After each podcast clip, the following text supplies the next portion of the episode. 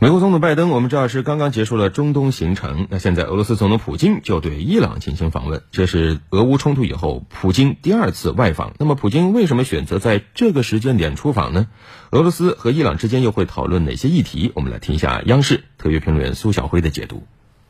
首先呢，说到这种所谓的巧合以及时机，我们会注意到呢，俄罗斯当前是试图抓住美国中东战略的痛点。确实呢，大家观察到的是，美国和俄罗斯的领导人是一前一后对中东进行了访问。当然呢，从俄罗斯的视角来说，是不会跟随美国的步伐。但是呢，从俄罗斯的观察的角度来说，也是对拜登的中东之行进行了高度的关注。俄罗斯看到的是，拜登的中东之行体现出的是美国中东政策以及战略部署，其中有一些紧迫性和当前美国所认为的必要性。而在俄乌冲突的背景之下，很明显的是，美国总统拜登试图通过这一次紧迫的中东之行，对俄罗斯形成更强的围堵，使美国的战略布局更好的服务于美国大国竞争的目标。所以呢，俄罗斯必须要进行应对，而俄罗斯抓住的美国中东战略的痛点就是伊朗。其实，在拜登的行程当中，我们观察到的是，尽管呢，拜登与美国的地区盟友在进行相关的讨论的时候，很多的讨论都是指向伊朗的，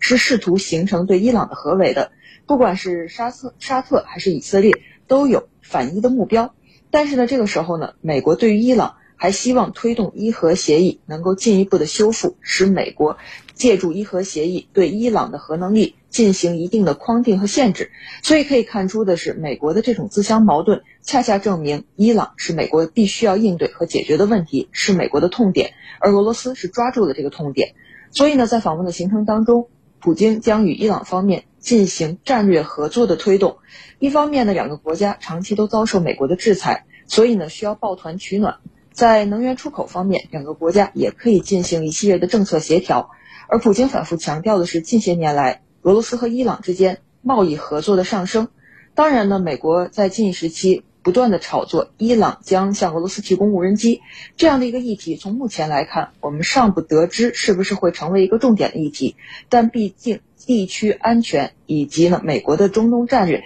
将会是俄罗斯和伊朗之间探讨的重要的问题。